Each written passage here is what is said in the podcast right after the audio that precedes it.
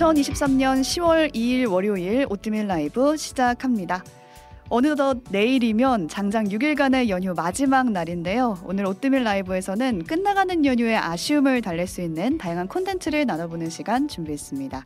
일상으로의 복귀를 앞두고 잠깐이나마 마음의 여유를 찾을 수 있는 소설과 드라마, 에세이까지 싹 모아서 소개해드릴게요. 오뜨밀 라이브 지금 바로 시작합니다.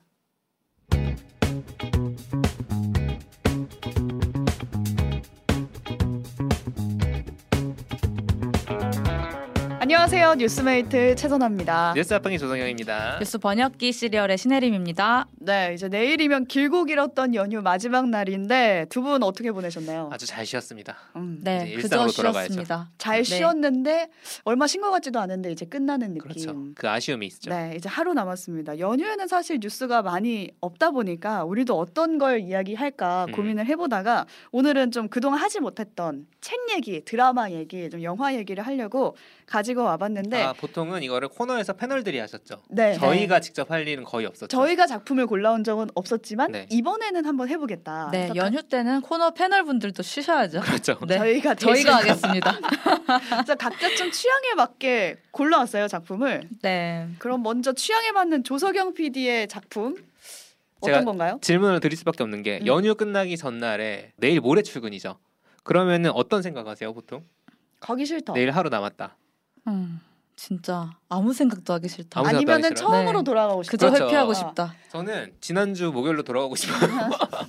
연휴가 연휴 시작됐다. 첫날로 왜냐면 그리고 사실 평소에도 일요일에 되면은 금요일 저녁으로 돌아오고 싶지 않나요? 어 그래요? 난 출근하고 그냥 싶은데. 저는 그냥 멈췄으면 좋겠는데. 아, 지금 사장님이 보고 계시나요 혹시? 자 어쨌든 이번 연휴 잘 쉬었다 하신 분도 있겠지만 이렇게 보낼 걸 저렇게 보낼 걸 후회하시는 분도 계실 겁니다. 음. 음. 이런 분들이 보시기에 좋은 작품을 오늘 하나 가져왔습니다. 후회에 관련된 걸까요? 그렇죠. 시간을 돌리고 시간을 싶은데. 돌리고 싶을 때. 음. 자 바로 대만 드라마 상견입니다. 상견례 아. 저도 이거 되게 좋아하거든요. 네. 근데 이게 얼마 전에 한국판이 나와서 음. 봐야겠다는 생각이 들더라고요. 맞아요. 배우 너의- 전여빈이 나오는. 맞아요. 네. 너의 시간 속으로 넷플릭스에서 3주 전에 9월 8일에 공개됐고요. 이렇게 리메이크가 되면은 야 원작이 낫다, 한국판이 낫다 막 난리가 나요. 하지만 그 논쟁에 참전하지 않겠습니다. 저희는 네, 원작에 그냥 집중하겠다. 네. 음. 라고 이제 생각을 해서 준비를 해봤고요. 어, 상견이는 대만에서 2019년부터 2020년까지 방영됐기 음. 때문에 4년 전 드라마예요. 1년 동안 방영이 전? 못 봤거든요. 이게 몇 그렇게 달? 좀 인기가 많았던 드라마인가요? 완전 인기가 많았죠. 음. 메가 히트라는 말이 나올 오. 정도로 인기가 많았고 한국에서도 인기가 되게 많았어요. 그래서 음. 막 상친자라고 그렇죠. 음, 많이들 상견이의 봤더라고요. 미친 자라는 뜻이 이제 돌 정도로 한국에서도 인기가 많았고요. 음. 지금 대부분의 OTT 서비스에서 보실 수 있습니다. 음. 네, 다 들어와 있기 때문에 자 어떤 내용인지 간단히 소개를 해드릴게요. 어, 주인공은 황위시안이라는 27살 여성입니다. 대만다운 이름이군요. 그렇죠. 어, 이름 좀 헷갈리실 수. 있는데 위시안이라고 제가 하겠습니다. 음. 이게 좀 마음 아픈 얘기인 게 굉장히 사랑했던 연인을 비행기 사고로 잃어요. 음. 그래가지고 2년 동안 아직도 마음속에서 떠나, 떠나보내지 못한 그 음. 그리움을 간직하고 있는데 음. 이 슬픔에 차있던 황유시안에게 어느 날 갑자기 카세트 테이프 하나와 소니 워크맨이 날아옵니다. 카세트 테이프 약간 자 여러분 워크맨 얘기인데요? 아세요? 워크맨 저 아세요? 있었죠. 워크맨 좀 있었어요? 마이마이 네. 있었어요. 마이마이가 있었다고? 마이마이 워크맨 다 음. 있었어요. 마이마이는 마이마이 1987에 나오는 거 아니야? 나 우리 집에 그냥- 있던 것 같은데. 그냥 마이마이라고 불렀던 건가 응. 그냥? 아 워크맨이 그게 있어요. 워크맨인데 그냥 마이마이라고 불렀나? 제 기존은 워크맨이 더 예전이었는데. 마이마이보다? 네. 자 이거 팩트 체크 필요하니까 얘기하도록 하고요. 자 워크맨은 90년대를 주름 잡았던 네, 음. 카세트 플레이어죠. 미- 조그만하게 생긴 그때 핫했던 그 아이템이 2019년에 황위시안에게 날라와요. 자 웬 카세트 테이프야 그치. 싶은데 그거를 이제 딱 워크맨에 넣고 플레이를 해봅니다. 그러니까 딱 노래가 흘러나와요. 어떤 노래가 어, 가사가 자 이제 잠시 눈을 감아봐. 어둠 속에 나의 기대가 떠다니고 평온한 얼굴이 화려한 색채로 물들어. 음. 뭐 이런 아, 아름다운 가사네요. 아름다운 가사예요. 그냥 사랑 노래예요. 쉽게 음. 말하면. 그러니까 눈을 감으라는 가사가 처음에 딱 나오잖아요. 그래서 이제 보통 여기 이 드라마에서 이 노래를 사람들이 들으면은 저처럼 이렇게 딱 이어폰 꽂고 눈을 감아요. 눈을 감으라는 가사가 나올 때. 네. 아 진짜 아, 진짜 눈을 감아. 아 멜로 멜로. 네.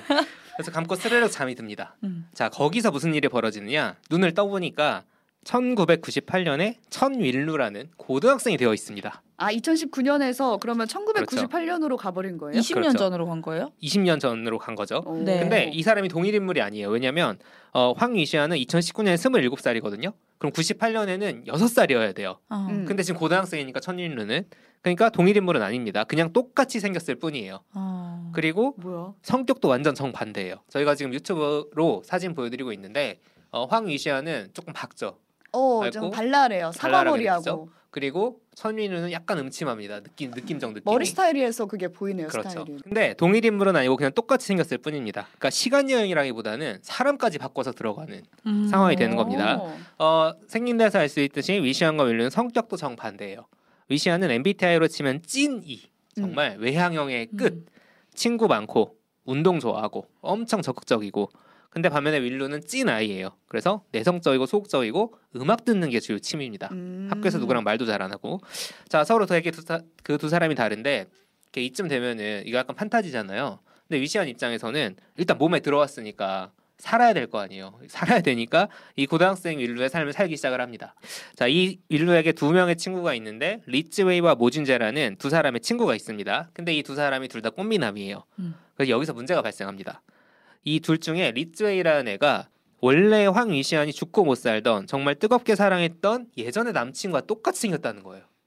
완전히 똑같이 생겼습니다. 어, 그럼- 위시안이라고 하면은 2019년에 그쵸. 위시안이 사랑했던 전 남친과 전 똑같이 남친이랑 생겼다. 음. 똑같이 생긴 애가 천윈루의 친구로 나옵니다. 그럼 이 친구도 혹시? 이 친구는 근데 동일 인물일 수 없어요. 마찬가지로 그죠? 나이가 안 맞으니까 음. 이게 이게 어떻게 된 일이야가 이제 헷갈리지. 드라마의 시작입니다. 네. 어. 어, 정작 그리고 이 1998년의 세계에서는 리쯔웨이 원래 그 2019년에 연인 관계였던 사람이 아니라 다른 남자애가 이 윈루를 좋아하는 상황입니다. 그 삼각관계 비슷하게 되는 건가요? 이게? 그렇죠. 그러다 보니까 이게 시간을 넘나든 삼각관계가 돼서 굉장히 꼬여 있는 퍼즐 같은 느낌이 좀 있어요. 오. 아무튼 이제 이 윈루라는 학생은 자존감이 낮고 좀 어두운 성격이고 이 두 사람이 다가오기 전까지는 좀 누구에게도 사랑받지 못한다는 생각을 갖고 있었는데 어, 찐 이이고 외향형인 이 위시안이 이 몸에 들어가면서 핵인싸가 되어갑니다. 아, 말 점점. 그대로. 그렇습니다. 그리고 이제 위시안에게 원래 윌루를 좋아했던 모진제 좀 낯선 기분을 느끼는 거예요. 어, 음, 옛날에 어. 내가 좋아했던 아이는 내, 내성적이고 음, 악 듣는 거 음, 좋아하고 이랬는데 음. 갑자기 얘가 농구 좋아하고 음. 갑자기 막 적극적인 애로 바뀌었으니까 그리고 거꾸로 오히려 원래는 별 관계가 아니었던 리츠웨이가 더 감정을 가지게 되는 어. 이런 어긋나는 사랑의 짝대기 뭐야 누구랑 사랑에 빠진 그러니까. 거야 이게? 이 네. 청춘 드라마스러운 스토리가 펼쳐집니다. 자 이렇게 1998년에 계속 살면은 그냥 그랬는갑다 하고 음. 끝날 수 있는데 어, 위시아는 다시 2019년으로 돌아오게 됩니다. 아 그래요? 그런데 문제는 뭐냐? 98년에 대한 기억을 전부 가지고 돌아와요. 아 기억이 잊혔어야 되는데. 기억 잊었, 잊었으면 그냥 음. 꿈인가 보다 음. 하고 이제 넘길 수 있는데 가지고 돌아옵니다. 그런데 위시안 입장에서는 98년에 가보니까 음. 어, 자기랑 똑같이 생긴 여고생도 있고 자기가 정말 사랑했던 남자친구랑 똑같이 생긴 남고생도 있고 음. 이게 너무 신경 쓰이잖아요. 음. 그러다 보니까 그때의 기억을 더듬어서 2019년에 예전에 윌루의 외삼촌 집을 찾아가요. 찾아가서 뭔 얘기를 듣느냐? 윌루는 이미 죽었다. 음? 심지어 그냥 죽은 게 아니라 살해당했다. 음. 라는 얘기를 듣습니다. 그러면 지금 이 세상에 없는 거예요? 이 세상에 없죠. 고등학교 이후에. 고등학교 이후에. 아. 자 그러다 보니까 이 드라마는 타임슬립이라는 판타지물에다가 로맨스에다가 미스터리 스릴러까지 겹치는 상황이 됩니다. 누가 죽였을까? 누가 죽였을까를 찾아가는 게 굉장히 음. 재밌는 과정이에요. 설마 그 주 그 주변 인물? 그 주변 인물이 이거를 인물? 암시하는 장면이 계속 나와요. 어이 뭐야? 범인은 이 안에 있나? 범인- 수밖에 없겠네. 범인은 이 안에 있어요. 자 여기서부터 위시안은 많은 걸 생각하게 됩니다. 음. 왜 나는 타임슬립을 해서 그때 돌아갔을 때 몇 달 뒤에 죽을 운명인 나랑 똑같이 생긴 20년 전 고등학생 몸으로 돌아갈까 이상한 현상이잖아요. 음. 거기에 왜 내가 사랑한 애인이랑 똑같이 생긴 남고생이 있는가? 마음이 복잡한데 어쨌든 이 윌루가 죽으면 안 될 것 같은 거예요. 그러다 보니까 이 죽음을 막아보고자 노력을 합니다. 음. 그래서 98년에 돌아갔을 때 그때 거기 단짝 친구들이 있다 그랬잖아요. 그 친구들한테 다 얘기를 해요. 아니, 맘대로 막 돌아갈 수 있어요? 아니 맘대로 못- 노래를 들으면 갈 수 있는데 아, 노래를 들으면 항상 갈 수 있는 건 아니에요. 아, 그래요? 네, 그런데 대부분 갑니다.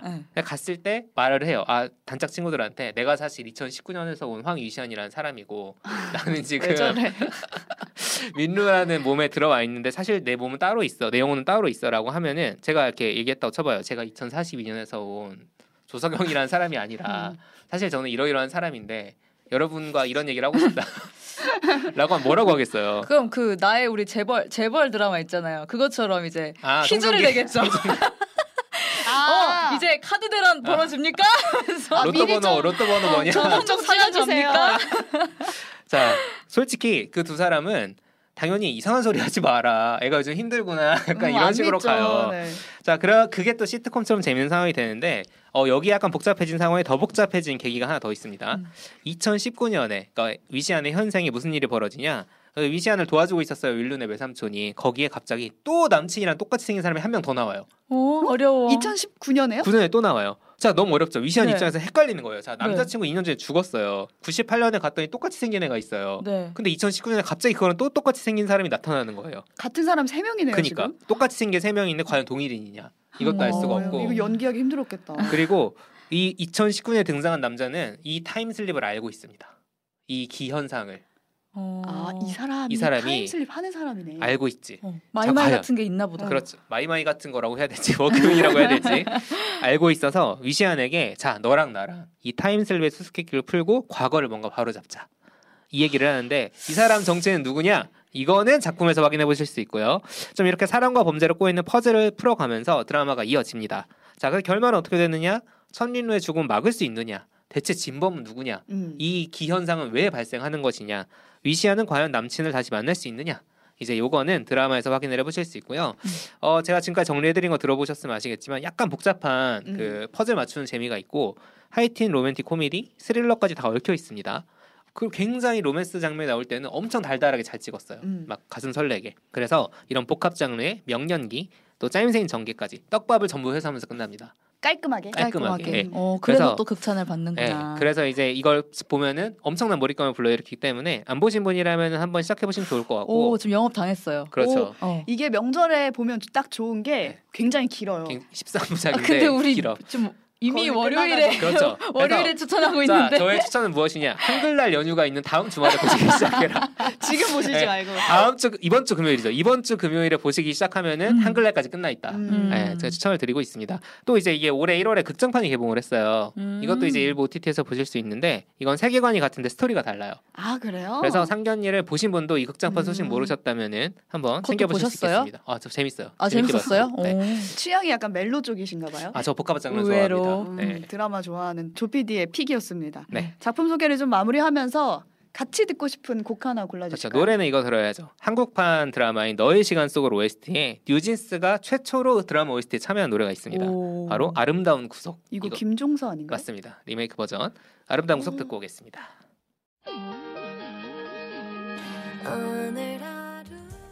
네 이번에 제가 소개할 작품 가지고 왔는데 이거 먼저 소개해드리기 전에 두 분한테 이 질문을 드리고 싶었어요. 정유정 하면 떠오르는 인물. 우리 오늘 뉴스 얘기 안 하기로 한 것 같은데. 아. 뉴스를 이렇게. 끼웠나?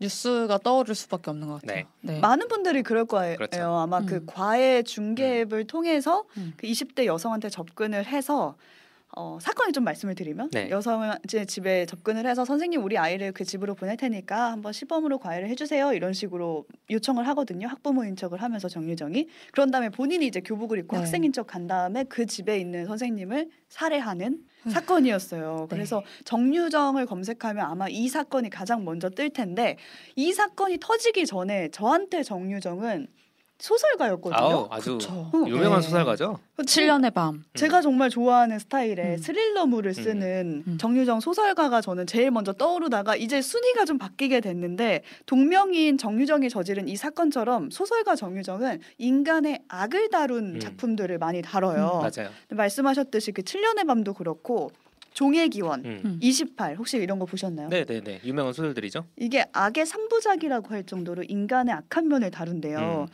근데 사이코패스의 심리 묘사가 아주 구체적으로 들어가 있는데 개인적으로 저는 스릴러를 굉장히 좋아하기 때문에 음. 이런 책들을 좋아하는데 그 중에서도 오늘 제가 가져온 작품은 음. 실제 사건이 모티브가 됐던 장편 오. 소설 완전한 행복을 가지고 왔습니다. 아. 오. 근데 이 줄거리를 들으시면서 정유정 사건 아니거든요. 네. 다른 사건이 떠오르실 거예요. 아, 한국 사건인가요? 네, 네. 한국 사건입니다. 음. 어떤 사건인지 한번 맞춰보셔도 좋을 네. 것 같고 재밌게 들으실 수 있을 것 같아요. 네. 줄거리를 말씀드리면 이 책에서 주인공은 유나라는 여성입니다. 네. 신유나고 신유나는 전 남편과 이혼을 한 상태로 딸을 키우다가 이제 재혼을 했어요. 음. 그래서 현 남편의 이름은 은호. 음. 근데 현 남편도 재혼한 가정이잖아요. 현 남편도 아들이 하나 있어요. 네. 그러니까 유나는 딸을 데리고 딸이 오고 현 남편은 아들을 아들이 데리고 있고. 이제 서로 재혼을 한 거죠. 근데 유나가 은호한테 아 우리 딸 친자로 올려달라 요구를 하다가 좀 싸움이 나서 어. 시골집으로 그 딸과 함께 가게 됩니다. 가출이죠. 유나가. 네, 그러니까 유나와 딸 지유 이렇게 두 명만 음. 시골집에 가게 된 거예요. 근데 둘이만 시골집에 있냐 이게 아니라 전 남편을 이 집에 불러요. 저는 이것도 조금 이상하죠? 이상해요. 아니 방금 현 남편과 싸우고 왔는데 시골집에 가서 전 남편을 오라 그래. 어, 부른다는 것 자체가 근데 또 부른다고 전 남편이 오는 거예요. 와요. 그래서 왜 오냐 상황을 봤더니 전 남편은 딸을 성추행했다는 오명을 받고 있어요. 음. 그래서 유나가 양육권을 가져간 상태였거든요. 음. 그래서 딸을 볼 수가 없었어요. 근데 내가 딸을 보여줄 테니 오라고 하니까 급한 이런 요구에도 응, 응한 거예요. 온 너무나 거죠. 딸을 음. 보고 싶으니까. 근데 딸 입장에서는 어땠을까? 아, 오랜만에 아빠 봤지. 너무 좋은 거예요. 네. 딸은 사실 아빠를 굉장히 좋아하거든요. 성추행했다는 게 오명이에요? 그렇죠. 네, 그건 아. 가짜예요. 유나가 음. 지어낸 거였고. 음. 근데 이 지유 딸 이름이 지유인데 지유는 아빠가 와도 이걸 좋은 티를 못 내요. 아, 왜냐면 엄마 눈치 봐야지. 엄마는 유나 그 엄마 헷갈린다 이름. 엄마는 자기 딸이 다른 사람과 좀 친하게 지낸다거나 자기보다 더 친하게 지낸다거나 음. 이 꼬라지를 못 보는 거예요. 이 음. 꼴을. 음. 그러니까 그게 아빠라고 할지라도 자기랑 가장 친밀해야 되는 거예요, 음. 딸이. 그래서 엄마가 정한 규칙이 몇 개가 있는데 그걸 지키지 않으면은 그 딸한테 너 그럼 보육원에 보내버릴 어. 거라고요. 근데 그 딸이 일곱 살이란 말이에요. 무서워. 근데 일곱 살한테 그런 건 거의 그렇죠. 협박이나 네, 마찬가지거든요. 가스라이팅이죠. 그렇죠. 그리고 둘만의 비밀이 굉장히 많고 이걸 되게 단속하기도 해요. 음. 엄마 음. 유나가.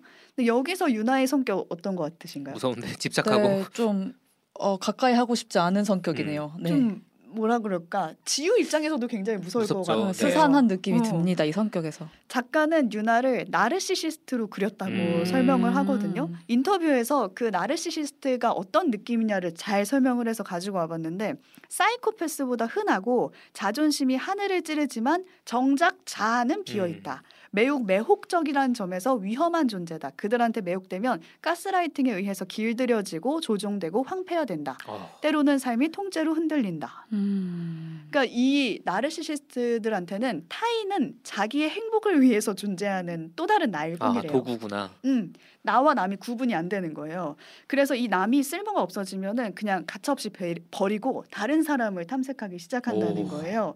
그러니까 정말 자신의 행복만 추구하는 인격 장애라고 설명을 음. 하거든요. 근데 딸 지유든 전 남편이든 뭐 현 남편이든 사실 유나한테는 다 자기 행복을 위해서 음, 존재할 뿐인 거예요. 존재하는. 맞아요. 그래서 엄마에게 딸은 철저하게 길들여져요. 그러겠네요. 도구적인 측면에서. 그래서 아빠가 좋아도 그러니까 내색을 한번 그러니까. 못하고 하지만 속으로는 굉장히 기쁜 거죠. 근데 시골집에서 그렇게 아빠랑 오랜만에 조우를 하게 되는데 그 뒤로 아빠가 모습을 감춥니다. 어, 여기서 스릴러가 네, 시작됩니다. 그 뒤로 아빠의 모습을 볼 수가 없어요. 여기서 그 전 남편을 좀 더 소개를 해드리면 유나한테 어떤 사람이냐면 음. 유나의 행복을 감히 깬 사람이에요. 아, 왜냐하면 먼저 이혼을 요구했어요. 유나한테. 음, 왜냐하면 자기가 굉장히 폭력을 당했기 때문에. 아, 그러니까 너무 폭력적이고 자신을 막 다치게 하고 하니까 어쩔 수 없이 이혼을 음. 하자고 먼저 말을 해요. 음. 근데 그걸 유나는 어떻게 받아들이냐면 아 나를 버렸네. 음. 이 사람 나를 버리고 감히 우리 감히, 가정에 감히. 어. 어, 행복을 깨 이렇게 된 거예요. 그래서 그거에 대한 벌로 이 남편이 가장 아끼는 딸 지유를 못 보게 아이고. 하도록 이제 성추행범으로 몰아버린 거죠. 몰아버려서 네. 참나. 이런 유나와 재혼한 현 남편은, 남편은 그럼 어떻게 돼요? 누구냐? 다음 피해자가 되는 거 아닌가요? 그렇죠. 네. 근데 현 남편도 아, 뭐랄까 멀쩡하진 않다고 해야 네. 되나? 소개를 해드리면 전처한테 이런 욕을 들어요. 베넷 XX 마마보이. 아, 음. 그러니까 엄마가 장난이 아니었던 음. 거예요. 이 현 남편 은호의 시어머니가 음. 전철을 장난 아니게 괴롭혔던 존재였던 거고 잔소리를 가장해서 아들을 조종하는 아. 그런 엄마를 또 뒀어요. 은호는 가스라이팅 피해자와 가스라이팅 가해자가 만났네요. 딱 그거예요. 그러니까 어떻게 보면 시어머니랑 비슷한 것 같아요. 윤하고 정말 비슷한 네. 시어머니를 둔, 그러니까 엄마를 둔 은호와 결혼을 하게 된 거죠. 재혼을. 은호 인생 어쩔. 은호는 또 거기에 철저 하게 또 길들여졌으니까 그러다가 이제 사건이 터지게 되는데 은호 그리고 아들, 시어머니, 유나, 딸 다 같이 아. 모인 날이 있었어요. 근데 그날 자다가 이제 은호가 일어났는데 자기 다리 밑에 뭐가 있는 거예요. 어, 근데 보니까 아들이야. 근데 아들이 폐렴이 있었거든요. 아이고. 자기가 깔아 뭉개서 얘가 죽은 거예요. 아들이 아들이. 아. 그러니까 여기까지 들었을 때 딱 떠오르는 어떤 사건이 있으시잖아요. 있을 수밖에 없네요. 네. 네. 자, 되게 비슷해요. 정유정 작가가 고유정 사건으로 소설을 썼습니다. 맞습니다. 이게 여기까지만 들어도 어 다리에 아들이, 아들이 깔려서 깔려? 그렇죠. 죽어? 근데 이 사건은 워낙 유명했고 음. 그리고 네. 많은 분석 기사도 나왔기 때문에 아마 많이들 예감을 하셨을 텐데 사건을 잠깐 설명해 드리면 이거는 실화입니다. 실화죠. 음. 고유정 사건은 2019년에 있었고 이혼 후에 재혼한 상태였어요 마찬가지로 근데 전 남편이 자꾸 아들을 이제 양육권을 고유정이 음. 가져간 상태에서 면접 교섭권을 요구하니까 만나게 달라. 어, 아 이거 진짜 방해가 되네라고 생각을 했던 것 같아요. 그래서 결국에 만나기로 한 날 남편은 이제 설레가지고 제주 펜션에 가거든요. 오랜만에 아들을 만나니까 그때 그 영상 블랙박스 영상 맞아요. 그쵸. 그것 때문에 참 마음이 아팠죠. 공개가 됐잖아요. 네. 근데 또 그 거기서 이제 다 같이 모여서 카레라이스를 먹는데 거기에 이제 수면제를 타서 재운 뒤에 살해를 합니다. 이 사건을 지금 이 책은 모티브로 하고 있는데 작가가 던지는 질문은 이거더라고요. 불행을 제거했다고 해서 행복해질 수 있을까? 음. 그러니까 그렇죠. 작품 속에서 유나가 생각했던 불행, 뭐 걸림돌이라고 한다면은 전. 남편 그렇죠. 그리고 현 남편의 아들, 음. 을분 아들이었거든요. 왜 그렇게 생각했냐면 현 남편이 딸 지유를 친자로 올리기 망설여 했던 이유가 어 지금 이미 친아빠가 존재하고 있는데. 있잖아. 근데 올려도 될까 하는 음. 그 이유였어요. 그래서 유나가 아 이 불행을 아예 제거를 없애버리자. 해버려야겠다 생각을 한 거고 그럼 을분 아들은 무슨 죄냐? 그러니까. 봤을 때 자신의 딸한테 갈 관심과 사랑이 있는데 남편이 데려온 아들한테 그게 음. 간다고 생각을 했던 거예요. 그래서 유나는 그렇게 두 사람을 자신의 행복을 방해하는 불행이다라고 여기고 제거를 해버립니다. 없애버린다.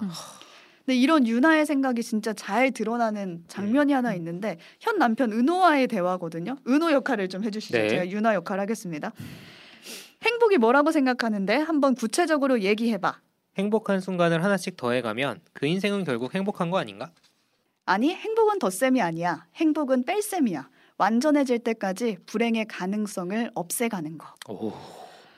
그러니까 결국 이 소설은 자신의 행복만을 위해 사는 정말 남은 안중에도 없는 유나라는 사람의 이야기라고 생각해 보시면 되고 그 결말은 어떻게 되는지 책에서 한번 확인을 음. 해보시면 되겠습니다. 이 사건 이후의 이야기를 뭔가 이제 작가가 좀 상상력을 더해본 건가요? 네, 그렇습니다. 음. 이 작가는 철저하게 고유정 사건의 그 살해된 인물 그 정도만 모티브로 가져왔다고 하거든요. 음. 나머지는 다 가상이라고 하니까 그렇죠. 픽션이니까. 네, 픽션을 또 즐겨 보셔도 좋죠. 음. 앞뒤 상황을. 그래서 한번 책에서 확인해 보시면 되겠고, 제가 보면서 어떤 생각이 들었냐면 유나는 나르시스트라고 했잖아요. 그러니까 100% 극단에 있는 음. 완전한 사람인 거예요. 그렇죠. 근데 그 중간쯤 되는 사람들이 뉴스에서 나오는 거 아닐까? 라는 음. 생각을 뉴스를 하도 많이 보다 그렇죠. 보니까 이 그렇게 집착하시면 자꾸 그런 생각이 드는 거예요. 진짜 어떻게 이렇게 할 수 있어? 음. 하는 일들이 뉴스 속에서 자꾸 나오잖아요. 뭐 예를 들어 교사야 뭐 어떻든 그 사람의 음. 행복이건 그 사람의 음. 인권이건 상관없이 나의 내 자녀의 권리만 중요하게 생각하는 학부모들의 악성 민원 이게 엄청난 우리 사회 이슈였잖아요. 근데 그거 말고도 직장 동료를 가스라이팅해서 성매매를 강요한 부부가 있었어요. 맞아요. 근데 그렇게 해서 벌어온 수익을 가지고 자기네들 외제차 사고 빚을 갚는데 음. 쓴 거예요. 그러니까 뭐 동료의 행복, 동료의 어떤 다른 사람에 대한 공감이 없는 거죠. 전혀 상관없어요. 나만 득보고 나만 잘 먹고 잘 살면 되는 거예요. 음. 근데 여기서 조금 더 강도를 더 줄이면 어쩌면 대부분의 사람들이 되게 미약한 강도의 나르시시스트가 될 수도 있겠다. 그렇죠. 이 스펙트럼으로 따지면은 음. 그 극단에 이제 고유정이라든가 유나 같은 사람이 음. 있는 거고 저희도 조금씩은 있고. 가지고 있겠죠. 많이 갖고 있는 것 같아요. 요즘 사회가. 갑자기 내 자기가 가족- 많이 가지고 있다는 줄 알았어. 저도 있겠죠. 예, 물론 저도 있겠습니다만은 저도 그런 네. 생각을 했어요. 점점 내 가족 음. 중심으로 바뀌어갈 음. 테니까 음. 삶을 살아갈수록 뭔가 이제 주변을 더 챙기게 되고 그 대신 남은 몰라라 하게 되고 음. 상관할 바 아니고. 네 그럴 것 같아요. 근데 저도 그런 생각을 똑같이 했는데 남의 행복에는 관심이 없고 나만 행복할 궁리를 하게 되는 그 시점이 있잖아요. 음. 근데 저는 그렇게 했을 때 딱 떠오르는 인물이 저희 엄마였거든요. 왜요? 어, 근데 저는 어머니 괴롭히십니까?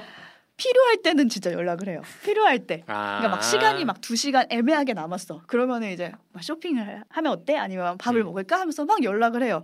근데 그래놓고 일할 때 제가 바쁠 때는 전화가 와도 안 받, 바쁘니까. 어, 안 받고 그리고 막상 엄마가 뭘 좋아하고 뭘 음. 하고 싶은지에 대해서 잘 물은 모르고. 적이 없는 거예요. 그러니까 나만 행복하고 나만 좋고 엄마의 행복에는 좀.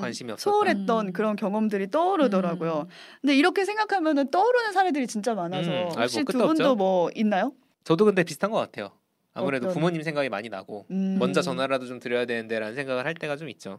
여기서 제가 부모님 생각을 떠올리지 못했다는 것 자체에 대해서 제가 죄책감을 갖거든요. 아, 그러니까 그거 자체가 지금 그. 나르시스트의 일종이 아니냐라고 지금 질문 던지는 우리 거잖아요. 나르시시스트야.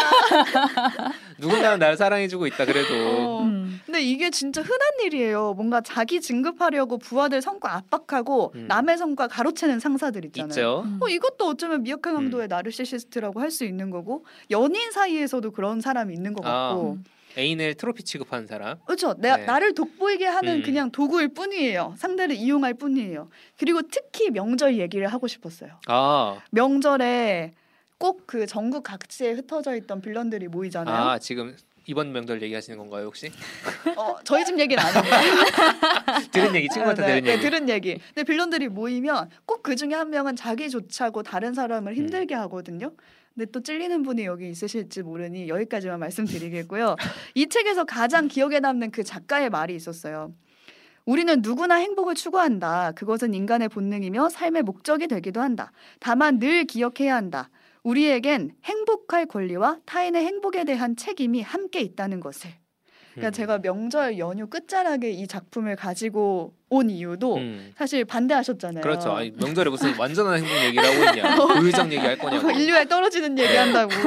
근데 우리가 인류애를 정말 충전하고 살려면 결국 나의 행복뿐만 아니라 타인의 행복에도 좀 책임감을 가져야 되지 않을까. 음. 이 메시지를 함께 나누고 싶어서 좀 가지고 와봤습니다. 지금 들으시면서 이제 이번 명절에 혹시 내가 음. 내가 혹시 옆에 사람을 힘들게 하지 않았나라고 잠깐 생각해 드시, 보실 수도 있을 것 같고 내 행복만 추구하진 않았나. 그렇죠.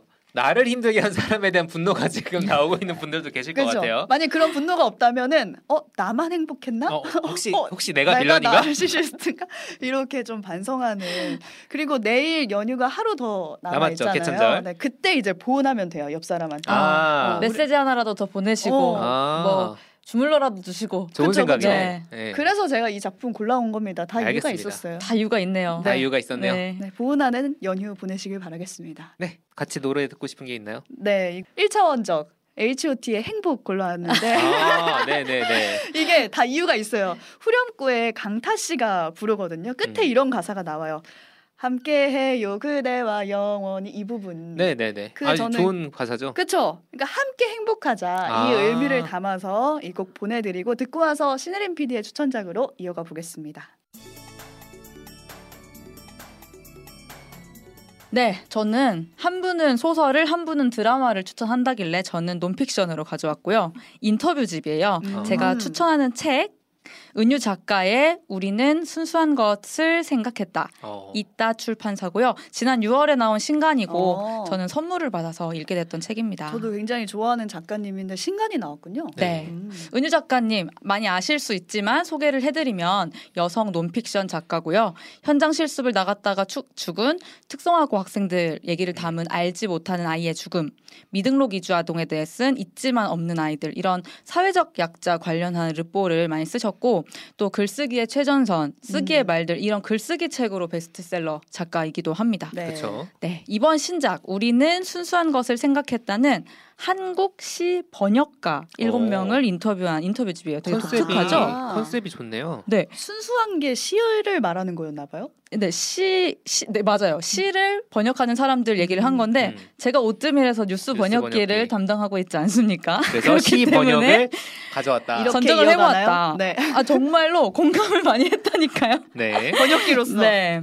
그러니까 한국말로 쓰인 시가 좋아서 자발적으로 내가 알고 있는 그 다른 언어로 번역해서 그 시들을 퍼나르는 두 개 언어 이상을 쓰는 사람들과 나눈 대화를 차곡차곡 담은 거고요. 음. 한영 번역가 다섯 명이랑 한일 번역가 한 명, 한독 번역가 오. 한명 이렇게 꽤. 많이 들어가 있네요. 네, 이 안에 이제 정보라 작가랑 영국 부커상 후보 같이 음. 올랐던 저주토끼 번역가 안톤 허도 포함이 돼 있고 음. 또뭐뭐 한국이랑 아무 접점이 없는데 뭐 여섯 개 국어를 하는 어떤 오. 인도계 미국인 그러니까 그런 사람도 있었고 뭐 목동 키즈였던 사람도 오, 있었고 신기하네요. 되게 여러 가지 다양한 사람들이 있었어요. 근데 왜 하필 한국시 번역가 인터뷰를 한 걸까? 재밌네요. 예, 이 어떤 사람들이 매력이 있어서 이 사람들이 다 한국시를 번역해서 다른 해외에 보내는 사람들인 거죠? 그렇죠. 그쵸. 음. 본격 책 소개를 해보면 서문에서 작가 은유 작가가 말하기를 시는 나를 나로 돌려놓는 마법이다. 음. 음. 좀 공감이 되시나요? 시 같아요. 해석이 필요하네요. 나를 나로 돌려놓는 마법이다. 사실 제가 이 책을 제가 시를 잘은 모르기 때문에 음. 아이 책을 좀 추천을 해도 되나 좀 자격에 대해서 생각을 했었어요. 근데 그러니까 저도 시를 네. 잘 모르고 아는 시인도 잘 없긴 한데 올해 초에 저도 마음이 좀 지쳤을 때 자기 전에 하루 한 편의 시를 읽어보자 아, 했던? 때가 있었거든요. 잠시만요. 올해 초라고 하면 오뜨밀이 우리랑 같이 시작했을 일하고 때 있을 때입니다. 참고로. 아 그때 진짜 네. 일이 많이 밀려 밀렸었기도 했고 뭐 그렇죠. 다들 음. 바쁘지 않았습니까? 마음을 그래서 다스리기 위해 시가 필요했다. 네 마법을 좀 부려보고자 저도 정말로 그런 행위를 한번 했었거든요. 아. 올해 초니까 시집도 몇 개 사놓고 아. 네한 편씩 새로운 읽었던 결심. 네뭐 흐려졌죠. 며칠 갔는지는 물어보지 마세요. 10월에 돌아보는 올해 초. 근데 요즘은 특히 또 저희가 딱딱한 정보를 하루 종일 그 음. 씹고 소화하고 하는 작업들을 하루 종일 하고 있잖아요. 아. 그래서 그런 시간이 좀 다시 필요해진 시점이기도 하고 맞습니다. 아마 연휴 지금 연휴를 되게 여러 날 지금 쉬어본 게 되게 오랜만이잖아요. 음. 아마 우리 애청자 분들도 계속 이제 바쁘게 생활한 다음에 처음으로 좀 나를 좀 돌아보는 시기가 지금 오셨을 수도 있었을 음. 것 그렇죠. 같아가지고 이제 돌려놓는 마법에 대해서 한번 얘기를 해보고 싶었던 아, 거예요. 네. 공감하실. 것 같아요. 음. 그래서 왜 시로 이런 마법이 벌어질 수 있을까? 이유를 이제 이 책을 보면서 굳이 생각을 좀 해봤는데 첫 번째로 시는 가장 정답이 없는 장르고 어, 그렇죠. 음. 네. 우리는 사실 정답이 있는 세상에서 살고 있잖아요. 그걸 해석하려고 매번 이렇게 매번 하루하루 쓰고. 힘든 거고. 화자의 의도는 무엇인가? 네. 이 뉴스의 의도는 무엇인가? 막 이런 식으로. 또 두 번째로 시를 읽는 일은 돈이 안 돼요. 아 순수한 활동이다. 웬만하면 돈이 안 돼요. 그렇죠. 그리고 짧아. 네. 가성비가 좋아요. 그래서 마법이 벌어질 수 있다. 음. 왜냐? 좀 더 이제 살펴보면은 일곱 명의 인터뷰 중에 인상 깊었던 사람 제가 한 명 꼽아봤거든요. 첫 네. 번째 인터뷰였던 호영님. 호영님은 한영 번역가고요. 낮에는 웹툰 번역을 하고 밤에는 오. 시 번역을 해요. 웹툰도 번역을 야, 해요. 재밌다. 와. 우리 오뜨밀에서 K 웹툰 소개한 적 있었잖아요. 아우, 인기 대박이죠. 인기가 정말 장난 대박이잖아요. 아니라고. 네. 그러니까 근데 같은 번역이지만 상당히 이제 상반된 일이잖아요. 그렇죠. 하나는 굉장히 상업적이에요. 근데 하나는 상업적이기 상당히 어려운.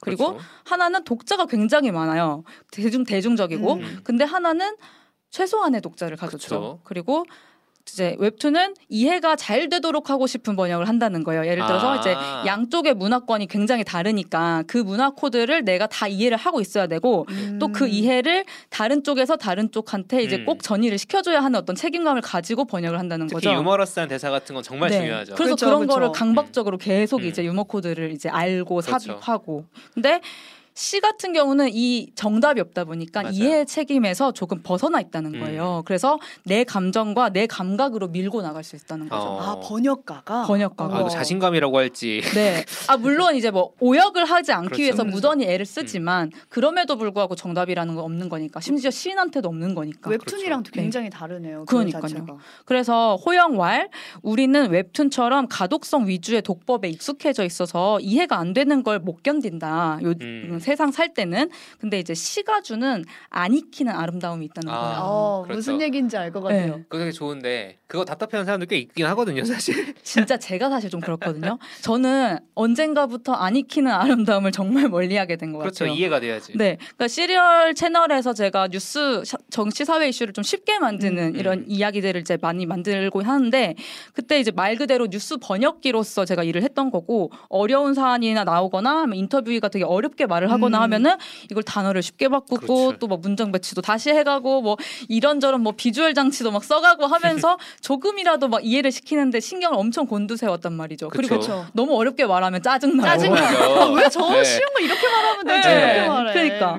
근데 그러다 보니까 다른 콘텐츠 보, 보고서도 너무 어렵다거나 음. 꼬아서 막 음, 썼다거나 하면은 아왜 이렇게 썼지 하면서 그렇지. 욱하는 거예요. 내가 이해가 나도. 모르게. 어. 그래서 약간 성격 파탄자가 돼간다는 아, 느낌. 그렇게까지 또 시로 빨리 돌아가세요.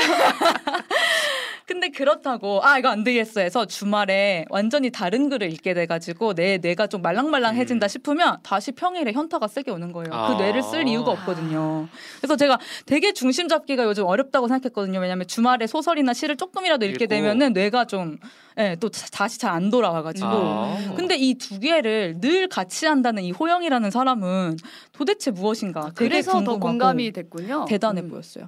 그래서 호영이 말하는 어떤 시에 대해서 다시 얘기를 해보면 당연히 시는 번역하기 어렵지만 우리가 소통을 할 때 오해를 감수하고 말을 하는 것처럼 음. 시 번역도 그냥 사람이 할 수 있는 아름다운 일 중 하나가 아닌가 싶어요. 그거로 누군가랑 이어질 수만 있다면 어. 이런 얘기를 해요. 그래서 와 이 번역가라는 존재는 생각보다 대단하고 음. 심오한 존재였구나. 뉴스 번역가 대단해요. 스모야끼가 이렇게 괜찮았다. 어, 대단해요. 대단한 일 하고 있는 거예요. 네, 그리고 살, 그래서 아무튼 삶의 태도를 다시 한번 다잡을 수 있는 대목이 었고요. 그리고 하, 아까 조금 말했지만 시를 읽는 건 이 사회에서 그다지 생산적인 일로 음. 여겨지지가 않잖아요. 이게 뭐 읽어서 뭐가 돼? 돈이. 돼? 어. 뭐가 돼? 그거 하면은 밥이 나오냐 돈이 나오냐. 국문학과가 듣는 얘기. 어. 요즘 특히 부업으로도 다 돈 벌고 그러니까. 부업, 부업이 취미고 막 이런 상황이잖아요. 그래서 막 자격증 따고 뭐 일상의 모든 걸 뭐 콘텐츠화를 한다든지 밥벌이로 어떻게든 모든 내 시간을 연결시키는 사회에서 살고 있는데 근데 이제 이 시읽기라는 어떤 누군가한테 무용함으로 음. 다가오는 것을 이제 뭔가 한다는 그러니까 읽는다는 음. 거 그리고 진짜 번역을 해서 이제 누군가한테 권유한다는 거 특히나 번역이라는 행위조차도 사실 AI로 대체되기 쉬운 일이라고 하잖아요. 많이 넘어갔죠. 요즘 뭐 많이 이제 넘어가고 있는데 그거를 이제 작품의 진위를 살리기 위해 가지고 막 작가랑 막 20통 음. 메일을 쓴대요. 20통 그렇지. 가까이 메일을 쓰면서 이, 이 단어가 나을까요? 저, 저 단어가, 단어가 나을까요? 나을까요? 막 이러면서 고민을 하는 게 오히려 누군가한테는 가장 값지고 음. 돈이 안 되기 때문에 오히려 더 값진 음. 그런 일이 된다는 거죠. 그래서 마법을 느끼게 되는 것 같다라는 생각이 이제 이 책을 보면서 들었고 음.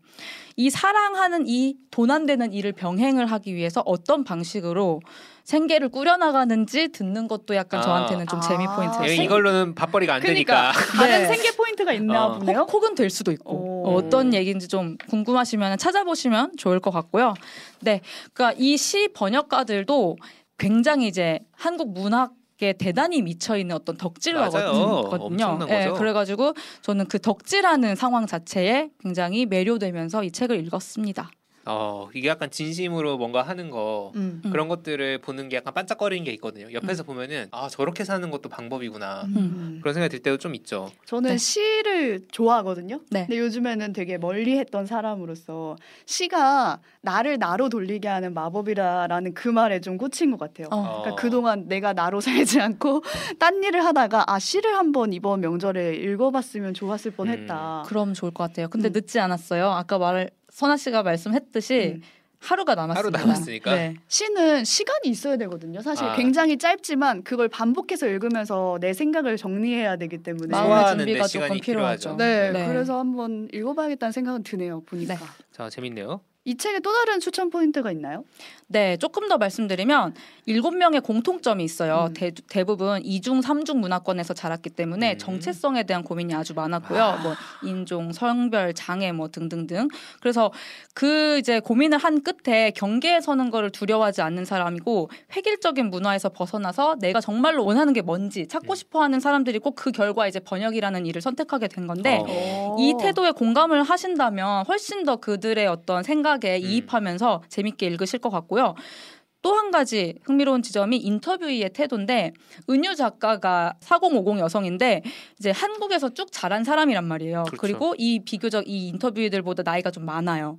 그래서 은유 작가가 이들에게 보내는 어떤 애정 어린 시선 음. 뭔가 또 그리고 이질감 약간의 음. 이질감도 느껴지고 그리고 보면서 아 이 사람들이 되게 열려 있는 태도를 갖고 있구나 하는 어떤 경외심도 막 가지고 음. 있는 그런 게 이제 구- 군데군데 책에서 느껴지는데 요즘 문학을 사랑하는 젊은이들이 이렇게까지 문학을 사랑하고 있구나라는 아. 걸 이제 알아가는 과정이 듬뿍듬뿍 담겨 있어서 음. 뭔가 세대가 관통한다는 느낌도 음. 들어서 좋았고 그래서 40대 50대 책을 좋아하시는 분들한테도 이 책을 추천드립니다. 네. 네. 음. 그래서 청취자 여러분도 여러, 연휴 끝자락에서 시를 사랑하는 사람들의 이야기를 듣고 마법에 한번 빠져보시라 하는 측면에서 책을 한번 선정을 해왔습니다. 네. 네. 이 음. 책에서 많이 나왔던 시를 하나 추천하려고 가지고 왔다고 들었어요. 네, 이 책에서 진은영 시인이 굉장히 많이 언급이 됐어요. 음. 뭐 유명하기도 하지만 되게 좋아하시나 봐요. 나는 오래된 거리처럼 너를 사랑하고 이 시집의 가장 첫째 시를 일부만 조금 네. 읽어 드릴게요. 네. 나는 오래된 거리처럼 너를 사랑하고 별들은 벌들처럼 웅성거리고 여름에는 작은 은색 드럼을 치는 것처럼 내 손바닥을 두드리는 비를 줄게. 과거에게 그랬듯 미래에게도 아첨하지 않을게. 어린 시절 순결한 비누 거품 속에서 우리가 했던 맹세들을 찾아 너의 팔에 모두 적어줄게. 여기까지만 할게요. 네. 네. 저이 자. 부분 진짜 좋아하거든요. 과거에게 그랬듯 미래에게도 아첨하지 않을게. 그렇지. 저도 이, 이 문구 너무 좋아요. 네, 이책 이 시집 나왔을 때 정말 센세이셔널했죠. 네. 네. 인기가 많았던 시집이어서 여러분도 한번 읽어보셨으면 음. 좋겠다 추천을 하루에 해드리고요. 한편 이상 읽기 힘들어요. 근데 소화시키느라. 이게 은근 어렵더라고요. 어려워요, 네. 번역기가 막 아, 돌아가요. 그러니까 내 삶으로 받아들여야 돼. 맞아요. 같이 듣고 싶은 노래 있을까요? 진은영 시인의 달팽이라는 시도 있습니다. 아. 근데 아. 달팽이란 시를 읽진 않았고요. 대신 노래로 패닉의 달팽이 네. 신청합니다. 네. 네. 그럼 달팽이 보내드리면서 여기서 두 분과 인사 나누겠습니다. 남은 연휴 잘 보내시고요. 고생하셨습니다, 두 분. 감사합니다. 네, 오뜨밀 라이브 오늘 하루 준비한 얘기는 여기까지입니다. 지난주 목요일과 오늘은 연휴를 맞아서 좀 평소와는 다르게 꾸며봤는데요. 내일부터는 다시 하루 동안 있었던 뜨거운 이슈 밀도 있게 정리해드리는 시간으로 돌아오겠습니다. 내일 저녁 8시 5분에 다시 찾아올게요. 함께 해주신 여러분 고맙습니다.